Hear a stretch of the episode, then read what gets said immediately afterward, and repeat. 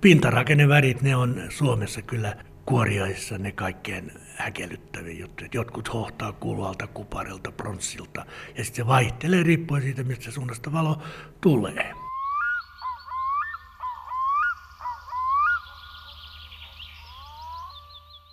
Kovakuoriaisia on suuria ja pieniä, paksumpia ja kapeampia. Jotkut ovat kauniita kuin korut, kun ne kimaltelevat auringossa, ja toiset sitten hiippailevat vähän vaatimattomampina kavereina, vaikka kakkakasoissa tai lahupuiden karnan alla.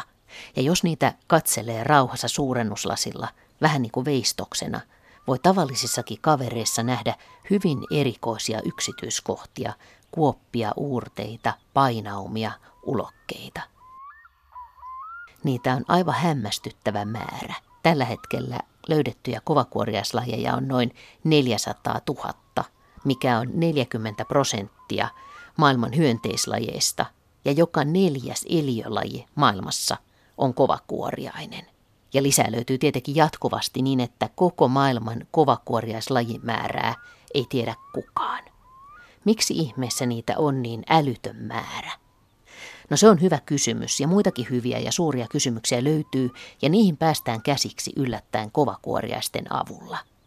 Ei siis ole ihme, että jotkut tutkijat ja harrastajat ovat pistäneet suuren osan elämästään kovakuoriaisten maailman tutkimiseen. Kaikkein kuuluisin suomalainen kovakuoriaistutkija aikansa suuri nimi kansainvälisestikin oli Mannerheim, Carl Gustav Mannerheim, kovakuoriaiskreivi ja Marsalkka Mannerheimin isoisä. Mannerheim toimi lakimiehenä, mutta hän oli niin kiinnostunut kovakuoriaisista, että saattaa olla, että hän on aikalaisissaan herättänyt myös jonkinlaista ihmetystä. Häntä kuvaillaan nimittäin esimerkiksi näin. Häntä ei koskaan nähty teatterissa, oopperassa, konserteissa, tanssiaisissa ja muissa vastaavissa tilaisuuksissa. Hän uhrasi jatkuvasti jokaisen vapaa-hetkensä lapsuudesta asti innolla harrastamalleen hyönteistieteelle. Mutta hänellä oli epätavallinen kyky kerätä ympärilleen ystäviä, jotka jakoivat hänen kiinnostuksensa kovakuoriaisiin.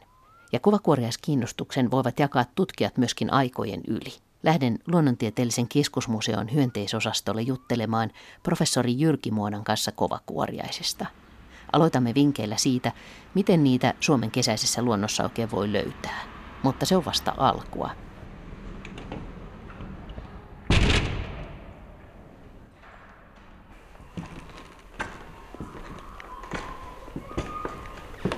Parhaiten, jos ei halua mitään vahinkoa tehdä eikä millä lailla kerätä, niin seuraamalla siellä varsinkin puista ja kannoista, että minkälaisia jälkiä niiden, minkälaisia jälkiä ne on jättäneet. Yleensä reikiä puissa, kun ne tulee ulos, kun toukat on kehittyneet puiden sisällä. Ja lajeja, joita voi näin tunnistaa ihan helposti, niin on kymmeniä itse asiassa satoja, jos oikein paljon vaivaa näkee. Jos todella haluaisi tietää, että mitä on tullut nähtyä, niin kaikkein paras tietenkin olisi digitaalikamera ja sitten mitta, joku mitta-asteikko, että voi aina katsoa sitten, että minkä kokoinen tämä on ollut tämä aukko. Voi tietysti kirjoittaa myöskin muistikirjaan ja piirtää. Se on ihan yhtä hauska tapa, ehkä suorastaan hauskempikin tapa. Ja näin esimerkiksi linnuilla on tehty paljon aikoinaan. Voiko kovakuoriaisia houkutella jotenkin? Näitä tapoja on useita ja paras tietysti on, että tuntisi sen feromonin, millä se tulee se kuoriainen, jolloin on, voi olla ilo saada sata tuhattakin paikalle, mutta valolla niitä voi houkutella jotka lentävät tai liikkuvat maata pitkin, muun muassa maassa ryömivät maakiitäiset tulee hyvin mielellään valolle yöllä. No minkä takia ne tulee sille valolle yöllä? No mitä ilmeisemmin kyse on tämmöisestä ylivoimakkaasta ärsykkeestä, että ne ei kerta kaikkiaan voi vastustaa sitä. Ne ei missään tapauksessa siitä mitään hyödy yleensä, se on vaan niille haitaksi, mutta tämä on niin harvinainen ilmiö oikeassa ihmisettömässä maailmassa, että ne harhautuu sen vuoksi. Entä sitten joku tämmöinen huna- ja punaviinisyötti? Onko kovakuoriasta semmoisista kiinnostuneita? Ovat toki, ne on. Osa he, niistä on erittäin persoja tämmöiselle syötille ja se on nimenomaan se alkoholi siinä. Että käymistuote kun on, niin se, riittää. Tulee paljon konnakuoriaisia ja muita tällaisia, jotka elää puiden kuorten alla syöden pikkueliöitä siellä, niin ilmeisesti se on se alkoholi, semmoinen, joka tämmöisessäkin olosuhteissa tulee sinne muodostuu ja sen takia ne, se houkuttelee näitä. Jos on aikaa ja ilma on sopiva ja hyttysiäkään ei ole liikaa, on erittäin helppoa joku kaatuneen haavan viereen vaan istahtaa ja jäädä odottamaan. Mielellään sellainen paikka vielä, missä aurinko sille rungolle paahtaa, niin se on ihan hämmästyttävää, mitä kaikkea sinne tulee. Mä oon itse harrastanut tätä Vihdissä yhden tämmöisen haapapinokasan luona ja se luettelo niistä kuoriaista, mitä sinne tuli muutaman vuoden kesien aikana, niin se on siinä kahden ja puolen sadan kohdalla, jotka saattoi havaita tekemässä jotain sillä puukasalla. Minkä takia, se iso kysymys, että minkä takia kovakuoriaisia on niin paljon? Mm, no siihen on olemassa se klassinen vanha ratkaisu, että eräs kuuluisa evoluutiobiologi sanoi, että luoja piti niistä niin paljon, mutta mä suosin enemmän tämmöistä maanläheisempää ajatusta ja se on se, että hyönteisten elämän suuri ongelma on se, että kuinka ne pystyvät pitämään huolta vesitasapainostaan. Koska jos ei ole mitään mekanismia, ne nimittäin hengittävät ilmaputkien avulla, ei keuhkojen avulla, jos ei ole mitään mekanismia, niin putket pitää avata, että saisi happea ja sitten siinä yhteydessä menettää koko ajan kosteutta ja samoin näiden ruumiin jaokkeiden välistä sitä menettää. Ja nämä ensimmäinen siipipari, se kun muodostaa tämmöiset kovat siivet, jotka voidaan sulkea, ja näin muodostuu semmoinen ilmaa ja myös happea sisältävä kammio, josta ei voi menettää yhtään nestettä, niin tällä tavalla ne tulevat toimeen äärimmäisen kuivissa olosuhteissa, kuten esimerkiksi jossain Namibia nautiomaissa, ja pystyvät myöskin veden sisällä elämään, tosin ei suolaveden sisällä. Ja tämä on varmasti ollut yksi tärkeä osa siitä, että ne on pystynyt vallottamaan hyvin monenlaisia paikkoja. Kovakuoreista on pitkään ajateltu, että me tiedämme suhteellisen hyvin, kuinka vanhoja ne ovat ja puhuttu vajaasta 200 miljoonasta vuodesta ja näin poispäin, mutta nykytieto on osoittanut, että kuoriaiset, niin kuin monet muutkin hyönteiset, on huomattavasti vanhempia. Että jos hyönteisten todennäköinen eroaminen muista niveljalkaisista sijoittuu jonnekin 500 tai 450 miljoonan vuoden päähän, niin kuoriaisia jotka mitä ilmeisimmin ovat nykykuoriaisten kaltaisia, niin tunnetaan, ne on 300 miljoonaa tai 280 miljoonaa vuotta vanhoja. Säilyvätkö nämä kovakuoriaisten kuoret hyvin fossiiliaineistossa?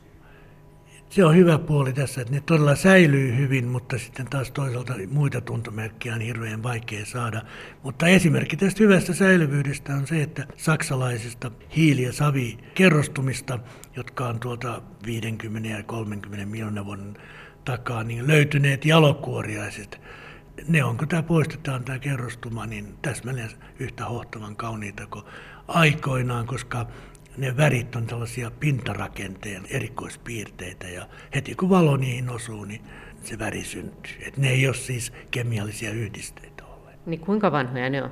No 30-50 miljoonaa vuotta vanhoja.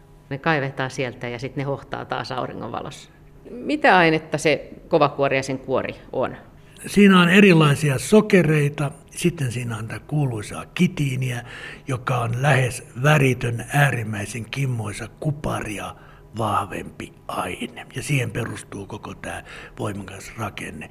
Siinä on pinnalla hyvin, hyvin ohut, erittäin kova kemiallisella reaktiolla kovettunut alue. Sitten on tämmöinen paksumpi alue ja alhaalla on sitten ne oikeat solu, elävät solut, ja niiden läpi sitten kulkee kitiinisäikeitä ja sitten siellä on myös ohuita käytäviä, jota pitkin hyönteiset erittävät sinne ihon ulkopinnalle bakteereja ja viruksia tappavia aineita. Niillä on siis tämmöinen äh, antiperspirantti, deodorantti, lääkekompleksi siellä toiminnassa.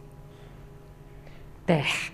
Joo, se on näin. Ihmiset ei usein tajua, kuinka Yleisesti fysiologit on sitä mieltä, että hyönteisten iho on kaikkein mon, monimutkaisin ihotyyppi, mitä on olemassa. Että samalla tavalla kuin meidän ihomme suojaa meitä bakteerien ja virusten hyökkäykseltä, niin näillä on paitsi tämä kova suoja, niin myöskin voimakas tällainen puolustavien aineiden verkko. Tämä on helppo ymmärtää sen vuoksi, että monet elää esimerkiksi sienettyneissä märissä puissa ja näin poispäin. Ja siellä on aivan valtavasti mikrobeja, jotka oikein mielellään käyttävät toisia hyväksi.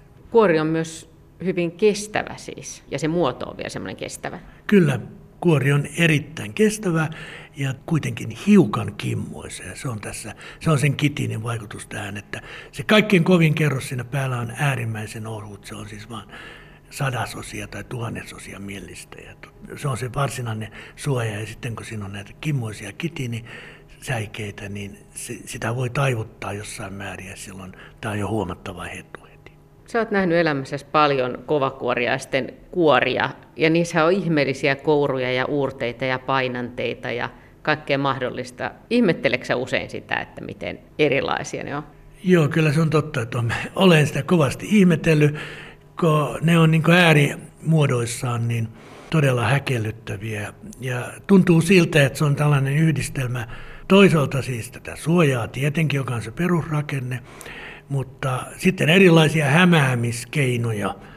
Ja sitten mahdollisesti aika tärkeä on ollut, sitä ei varsinaisesti kauheasti ole vielä tutkittu, niin on tämä sukupuolivalinta, joka aiheuttaa monella muillakin eläimillä hirveän kummallisia rakenteita, että tulee jättiläismäisiä leukoja, millä koiraat taistelee keskenään osoittaakseen, kuka niistä on niin paras ja näin poispäin. Mutta miksi esimerkiksi niitä pieniä kuoppia on? Mm, se riippuu vähän missä kohtaa katsotaan. Jos me katsomme peitin siipiä, sitä suurta mm. takaosaa koppakuoriaissa, niin siinä on usein joko tämmöisiä viiruja, joissa on kuoppia tai muuten säännöllisesti kuoppia. Ja nehän ei ole itsestään vaan siihen tällä lailla syntyneitä, vaan ne ovat siis jäänteitä rakenteesta, joka on ollut tämmöistä verkkomaisesta siivestä alun perin. Ne kuopat ovat näiden verkkomaisen siipien välillä menevien tiehyöiden niin välissä olevia niin sanottuja tyhjiä paikkoja, jossa esimerkiksi kärpäsellä on vain läpinäkyvää ohutta ihoa. Ne on, niin kuin monet on ihan kuin veistoksia, kun niitä katselee, kun just sen takia, kun niissä on näitä pieniä, pieniä painaumia.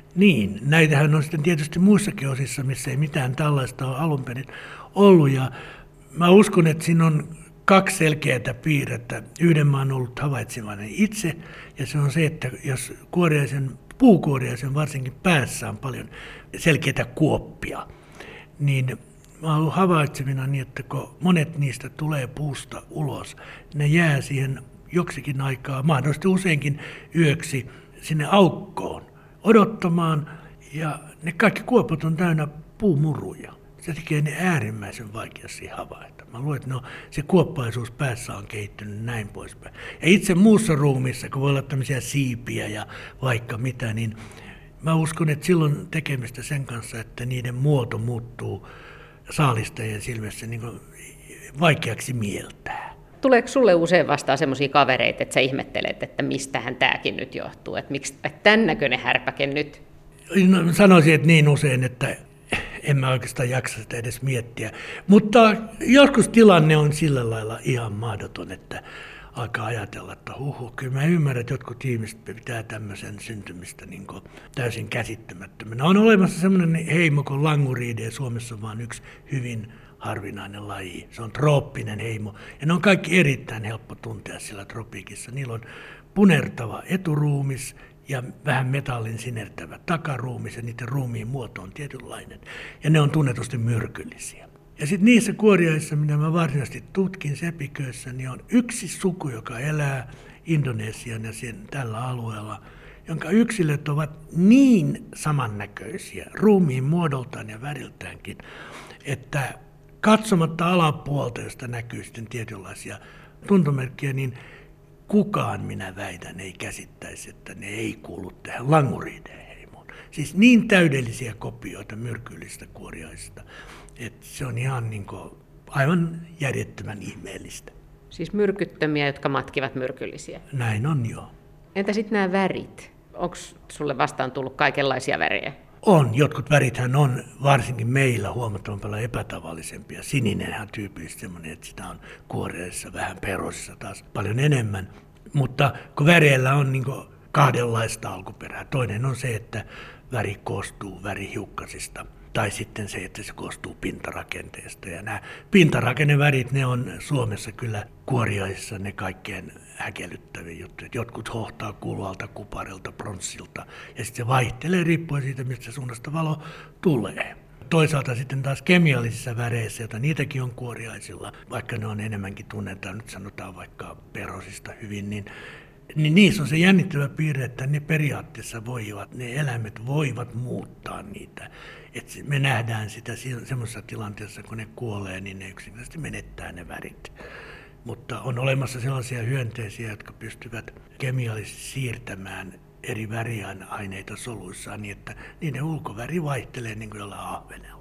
Mitkä kuoriaiset menettää kuollessa värinsä? No esimerkiksi hyvin monet lehtikuoriaiset ja myös leppäkertut. Että leppäkertut, jotka on kauniin punaisia ja mustapilkkuisia, niin kun ne kuolee, niin ne vaalenee ja muuttuu lopulta erittäin tylsän näköisiksi ruskeiksi. Ketä varten nämä värit on? No aivan ilmeinen tilanne on tämä pelotusväri, että kirkas punainen tai erilaisten kombinaatio kertoo vähintäänkin pian saalistajille, että tätä ei voi syödä, että tämä on huono sellaiseksi. Tietenkin tämä pitää sisällään sen, että niiden pitää kestää se ensimmäinen hyökkäys jopa yksilötasolla. Mutta tässä on hyvä muistaa se, että monet hyönteiset on sellaisia, että se on ihan sama menettääkö ne yhden jalan tai ei. Että kyllä ne viidelläkin tulee toimeen.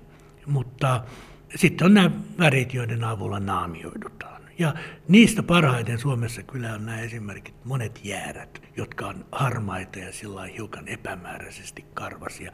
Kun ne liikkumatta ovat puun rungolla, niin niitä on oikeastaan ainoa keino havaita on katsoa sivuttain kulkea ja katsoa vasta puun reunaa. Että silloin ne näkyy tietysti, kun ne on ulkopuolella siitä pinnasta. Hyvä vinkki. No entä sitten nämä sepikät? Minkä takia sä oot tutkinut sepiköitä pitkään, niin miksi sepikät on niin kiinnostavia?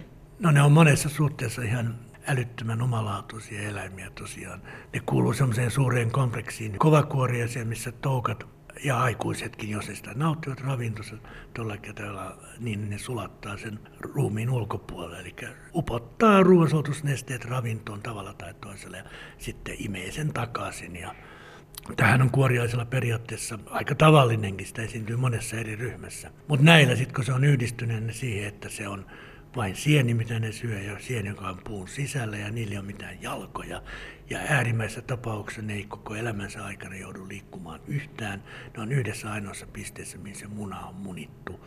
Ja sitten ulos tultuaan, niin ne vaan hyvin nopeasti parittelee, koirat kuolee välittömästi pois ja naaraat sitten munii. Eli ne on niin siirtynyt kohti semmoista ihan toisenlaista elämää, missä se toukka on hyvin pienellä alueella liikkuva puueliö ja sitten aikuinen on vain tämmöinen lisääntymiskone ja hyvin lyhytikäinen. Tämä tekee niiden elämästä hyvin turvallisen, koska toukka, joka ei liiku puun sisällä, niin sitä ei parasitit juuri koskaan löydä. Ne käyttää hyvin usein ääntä apunaan. Ja sitten aikuinen elää hyvin lyhyen ajan, on erittäin nopea liikkeinen ja lentävä, niin suuri osa niistä selviää hengissä. Se on hyvin, hyvin pitkälle erilaistunut eliöryhmä ja siinä käy vähän tämä samalla tavalla kuin melkein missä tahansa muussa tieteellisessä ongelmassa. Että kun tarpeeksi kauan jotain tällaisia tutkia pitää mielensä avoimena, niin alkaa löytää ihan hämmästyttäviä yksityiskohtia. Eli nimenomaan näiden fossiilien kautta me olemme, me olemme päässeet käsiksi myös ennalta erittäin yllättäviin tuloksiin. Muun muassa sen mukaan, että nykyään näiden eläinten suurin diversiteetti on trooppisissa kukkiviin kasveihin kuuluvissa puissa. Ja on pitkälle esitetty ja uskottu, että kaikki niiden erikoiset ominaisuudet liittyvät tähän, että ne ovat lajiutuneet tässä yhteydessä. No nyt muinais 120 miljoonaa vuotta on kiinalaisen, vanhan kiinalaisen fossiilin avulla voi todeta, että jo ennen kuin tällaisia puita oli olemassa, ne kaikki ominaisuudet olivatkin jo olemassa. Eli näiden evoluutio ei mitenkään suoraan liity tähän angiospermiksi kutsuttujen kasvien radiaatio, vaan on paljon aikaisemmin tapahtunut tämä erilaistuminen. Niin minkä takia sepikät on evoluutio mielessä kiinnostava ryhmä? Mm, yksi asia on juuri tämä, että niiden elämä on täydellisesti kiinni sienettyneissä kasveissa. Ja sienistä me tiedämme, että ne ovat hyvin paljon vanhempia kuin hyönteiset luonnossa. Sen sijaan näiden puuvartisten kasvien olemassaolo on semmoinen paljon ongelmallisempi kysymys. Ja onkin ihan selvää, että nämä on aloittaneet elämän, joka yhdistää havupuiden esi-isät, kuoriaiset ja ne sienet. Ja tämä koskettaa tällaista vanhaa dogmaa, jonka englantilainen Cross on jo kauan sitten sanonut, että metsät on olemassa vain sen vuoksi, että on koevoluutio, hän kutsui sitä pyhäksi kolmiyhteisyydeksi, sienet, niitä levittävät kuoriaiset ja kasvit, joita sienet voi käyttää hyväkseen. Ja näin on syntynyt metsät. Niin, että tästä päästään itse asiassa isojen kysymysten äärelle. Näin on juuri, ja se tässä on niin tavattoman viehättävää, että joku sellainen otus, joka vaikuttaa niin täysin yhdentekevältä näin nykykatsannossa, niin voikin liittyä sellaiseen tarinaan, josta nyt saadaan se ensimmäinen vihje, joka sen jälkeen muuttuukin ihmisten mielestä ihan itsestään selväksi, että näinhän se tietenkin oli. Esimerkiksi tässä Sepikkä-tapauksessa niin se on ihan siis onnekas sattuma, että siinä on käynyt tällä tavalla. Siis se olisi voinut olla joku toinen ryhmä, jolla ei ole mitään tämän tyyppistä historiaa. Että on paljon nuorempia eliöryhmiä. Nämä on tunnetusti, nyt tiedämme, ja sen vuoksi onkin nyt just juuri menossa Kiinaan tutkimaan heidän näytteitään että näitä on ollut olemassa jo yli 250 miljoonaa vuotta. No miten Jyrki Muonen, miten sä itse oot kiinnostunut alun perin näistä sepiköistä? No se oli aivan yksinkertainen juttu. Menin vaimoni kanssa Yhdysvaltoihin, hän oli Asla-stipendiaatti väitöskirjaa tekemään ja halusin tehdä sen, tutkin paljon lyhytsiipisiä kuoriaisia siihen aikaan. No me menimme Kaliforniaan, ja kaikki tyypit näistä, ne joiden perusteella eläimet nimetään näistä lyhytsiipisistä Yhdysvalloista, niin ne oli Washington DC. Eli mä kirjoitin sinne, että jos ne voisi lähettää niitä minulle, ja sitten sieltä tuli tieto, että ei se nyt ole onnistu, että sinun pitää nyt tulla tänne mantereen toiselle puolelle tekemään tätä. Ja, no se oli täysin mahdoton ajatus, ja niinpä mä kävelin sitten Kalifornian yliopiston Davisin hyönteiskokoelma ja aloin vetää laatikoita ulos ja sitten kun tuli vastaan ensimmäinen heimo, jos ei ollut yhtään nimeä, mä sanoin, okei, okay, tehdään se näistä. Mutta sitten tekikö ne sinuun mitenkään vaikutuksen? Onko ne jotenkin erityisen näköisiä nämä kyseiset sepikät? Itse asiassa ne, mitä siellä oli, ne oli kaikkea muuta kuin erityisen näköisiä, mutta tässä on kyllä semmoinen pikku juju takana, että mehän olin lähtiessäni kuoriaisharrastaja 13-vuotiaasta pojasta saakka. Ja kaikki Suomen sepikät niitä pidettiin hirveän harvinaisina, ja mä olin vain kerran elämässäni löytänyt sellaisen, ja sitten kun mä katsoin, että aijat, täällähän on näitä paljon, niin että mikä ettei. Ja sitten kävi myöskin semmoisia, siellä oli monta onnellista sattumaa. Kävi ilmi, että kaikki Pohjois-Amerikan lajit oli ensimmäisen kerran jo revidoitu 1870-luvulla ja kaikki maailman lajit suunnilleen samaan aikaan ranskalainen kreivi Henri Achard de Bonvouloir oli tehnyt huvikseen tuhatsivuisen jättijutun, jossa on noin tuhat hienoa kivipiirrosta. Erittäin hyvä työ. Että oli semmoinen valtava vanha pohjatyö, josta pääsi eteenpäin. Ja tämäkin oli ihan sattuma. Niin, ja tämä kuvaa sitten tätä hyönteistieteilijöiden maailmaa, että siis huvikseen tuhatsivuinen teos. Voi sanoa, että 1800-luvulla melkein kaikki ne ihmiset, jotka teki paljon ainakin kuoriaistyötä, niin he olivat joko rikkaita, hyönteiskauppiaita tai sitten aatelisia, joille tällainen harrastus katsottiin suureksi ansioksi. Varsinkin Englannissa se oli erittäin yleistä. Ja tämä kyseinen ranskalainen herra, joka sen teki, niin kuului Ranskan yhteen alkuperäistä aatelissuvusta. Hänen esi-isänsä oli ollut Hastingsin taistelussa mukana. Niin, että kovakuoriaisharrastusta ja tutkimusta on arvostettu. Se on ollut erittäin hieno asia ja arvostettu aikoinaan. Ja nyt tässähän on semmoinen hauska piirre tietysti, jos tämä on erikoisen ylpeä, joka on tietysti myöskin ihan puhdas sattuma, että Suomen kaikkien aikojen kuuluisin kovakorjastutkijahan on Kaagusta Mannerheim, sotamarsakan isoisä ja erittäin korkeassa asemassa ollut lakimies. Hän on tehnyt väitöskirjansa 1823 ja sen nimi on Euknemis insectorum genus. Se on ensimmäinen yritys jossa erotetaan sepikät sepistä omaksi suvukseen. Meillä on vielä puhuttu siitä, että miltä ne sepikät yleensä näyttää. No, no Suomessa ne on pieniä, mitä ruskeita tai mustia, hyvin virtaviivaisia, nopeasti liikkuvia, helposti lentäviä kuoriaisia, jotka osaa sillä selälleen jouduttuaan hypätä samalla tavalla kuin sepät. Siitä tämä on väännetty lisänimi. Ne on siis sukulaisia. Se on aika hyvä taito. Se on hyvä taito, varsinkin kun se ei ole pelkästään tämmöinen ylösalaisin hyppy ja muuta, vaan monet trooppiset sepikät, niin ne pystyy juoksiessaan ihan vähän niin kuin hyppimään, jolloin kuluu semmoinen niksaus. Ne ei hypi ollenkaan, kuuluu vaan se ääni ja se pelottaa epäilemättä saalistajia. Ja tämä onkin todennäköinen lähtökohta tälle ominaisuudelle. Miten ne nykyään tekee sen hyppä, hyppäämisen? Se, se voi tapahtua ainoastaan riittävän kovalla, ei kimmoisella alustalla ja niillä on keskiruumiissa tällainen kuoppa ja eturuumissa tappi ja sitten näiden välillä ruumiin sisällä hyvin vahva lihas ja se tappi laitetaan kuopan reunaan ja sitten lihas jännitetään äärimmilleen ja sitten päästetään menemään jolloin kun se tappi iskeytyy siihen kuoppaan, niin hyönteisen painopiste iskeytyy kimmotonta pohjaa vasten ja se lennättää ilmaan. Ja tätä on kokeellisesti tutkittu ja se kiihtyvyys on luokkaa riippuen tapauksessa 4-7 tuhatta g Kymmenenhän tappaisi jo ihmisen.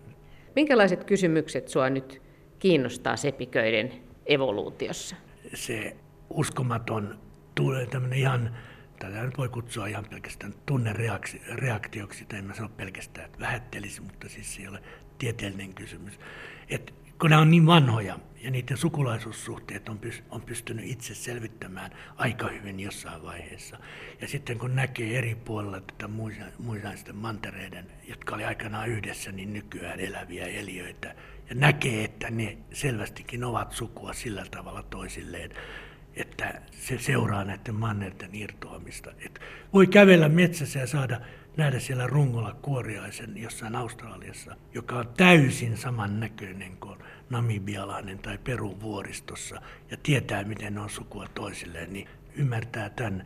Tämä on ollut tätä satoja miljoonia vuosia kehittynyttä juttua ja nämä kaikki on osa siitä ja sen takia niin tavattoman arvokkaita.